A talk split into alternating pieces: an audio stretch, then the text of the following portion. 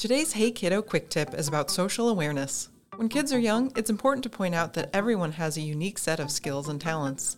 Because kids are just learning about their place in the world, they can become more self aware by comparing themselves to others in a non judgmental way. When you see your kid doing something well, ask them what makes them proud about the thing they did, and then let them know you appreciate it. Modeling this behavior reinforces that kids have the ability to compliment others for their strengths. Take it a step further by helping your child pay it forward when they receive a compliment. This will help build self esteem and social awareness when kids start understanding how many different ways there are to be awesome. Thanks for listening to Hey Kiddo. You can get more skill building conversation starters and activities for your family at hey kiddo.com.